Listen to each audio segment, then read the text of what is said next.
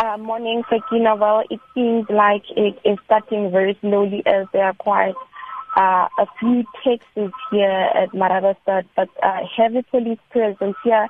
Uh, taxi leaders are getting up for the march, but uh, most taxis are not here yet, as we've experienced earlier this morning in Soshanguve, where the taxis were starting to march, causing heavy traffic in the past 30 or 40 minutes or so uh, and also reported in, in, in some other routes in Pretoria that is now beginning to gain momentum. So at this stage, uh, it's fairly quiet here at Marabastad as they are waiting for the rest of the taxis to get here. Phumzile, do you have any updates as to how uh, today's uh, taxi strike is affecting routes within uh, Tshwane? Well, we know that some routes in Ga-Rankuwa, particularly mostly in the northern parts of Tshwane, where uh, there are a lot of taxi commuters there. There were some roads that were barricaded earlier in some parts of Ga-Rankuwa and also some parts of Soshanguve. Well, traffic was flowing until uh, about 40, 50 minutes ago when taxis decided to abruptly stop in the middle of uh, the Mabopane Highway, one of the busiest routes in the city. And uh, that's when Metro Police started uh, to, to, to, assist and also uh, trying to contain the situation. But what we saw this morning were motorists now uh, moving to the opposite lane, facing oncoming traffic as the taxis decided to stop there in the middle of the road. And now that's when the disruption started with the Metro Police trying to, to contain the situation. But in Mabopane, um, most of the roads were, were, were open. There were no barricaded roads there. And also some parts of Southban were also barricaded. A few taxis this morning uh, decided to block the road. But in most parts of, of, of the city, uh, the taxis were, hadn't blocked the roads and most of the cars with uh, traffic was free flowing on, on the highway. So basically, those were some of the major routes the police said that they were looking at and where the disruptions were reported.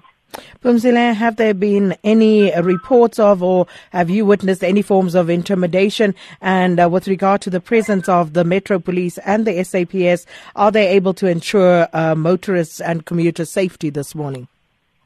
Well, so far, uh, we haven't had any reports of some intimidation or disruptions.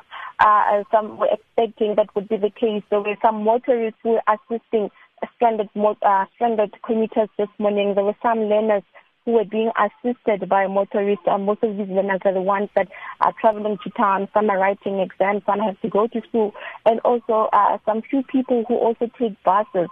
Uh, those are the people that were being assisted by motorists. So there were some fears that uh, taxis would stop these motorists from assisting or helping these people in terms of transporting them today. But we've seen that in these hotspots where, uh, you know, the bus stops, the taxi ranks and everything, we've seen some very, very heavy police presence. So uh, we didn't see some, some intimidation taking place. Some of the routes that uh, some taxi drivers tried to block this morning were opened. If our police eventually intervened and the routes were eventually opened, uh, I can say that overall, from what I've observed, uh, I haven't seen any intimidation, and also the police saying that no cases of intimidation have been reported thus far.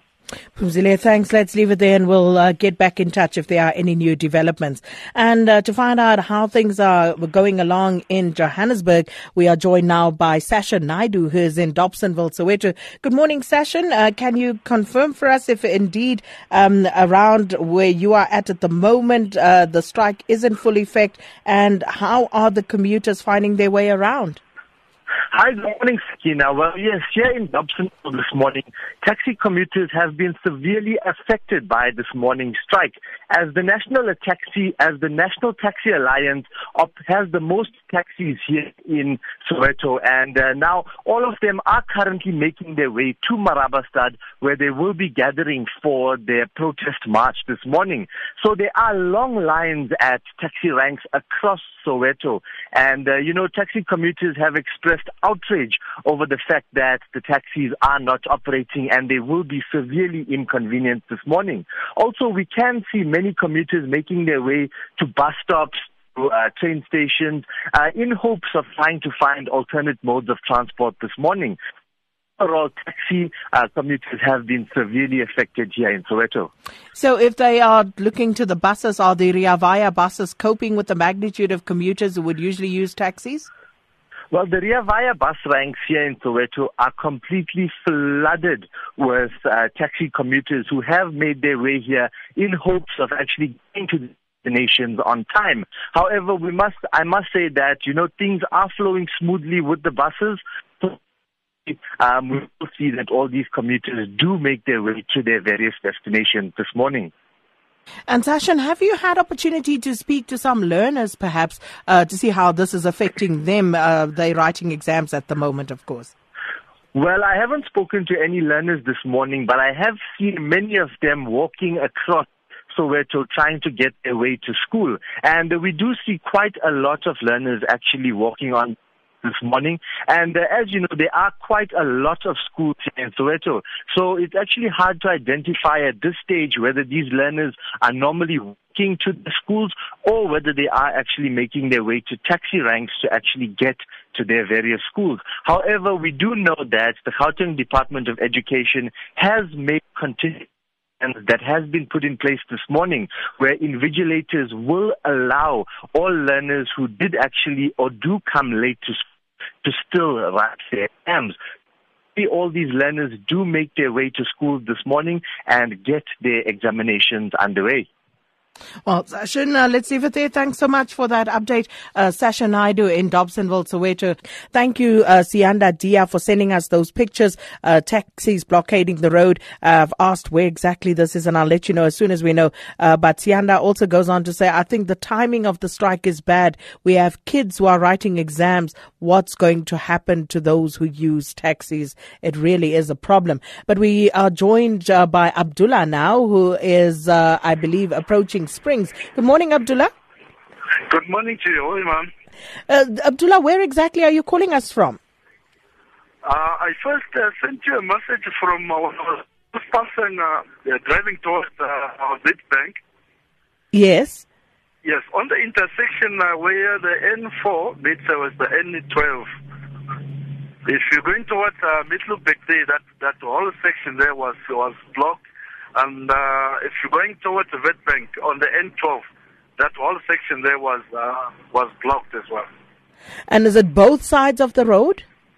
Yeah, both sides of the both sides of the road. If you're going towards uh, the, mid, the Middelburg and if you're towards uh, uh, Witbank. So the taxis have simply blocked the road. Um, and how many taxis uh, would you estimate were there this morning? Approximately on the the left hand side, as you're going towards uh, Bank, I think was about um, maybe 15, 20 or so taxis. Uh, the same with the other side. Actually, they were just trying to, to recruit some. And uh, in terms of trying to get through there, Abdullah, was there any difficulty? Were they preventing people from getting through? Those who were trying to make their way around that blockade? Yeah, they were trying to to wave uh, to wave down everybody that was passing there to try and stop them or just slow them down. And as you progressed, were there any further incidents along the N12? No, uh, so far it's, it's all clear. All right. Abdullah, thank you so much for that. Um, and that was Abdullah calling us.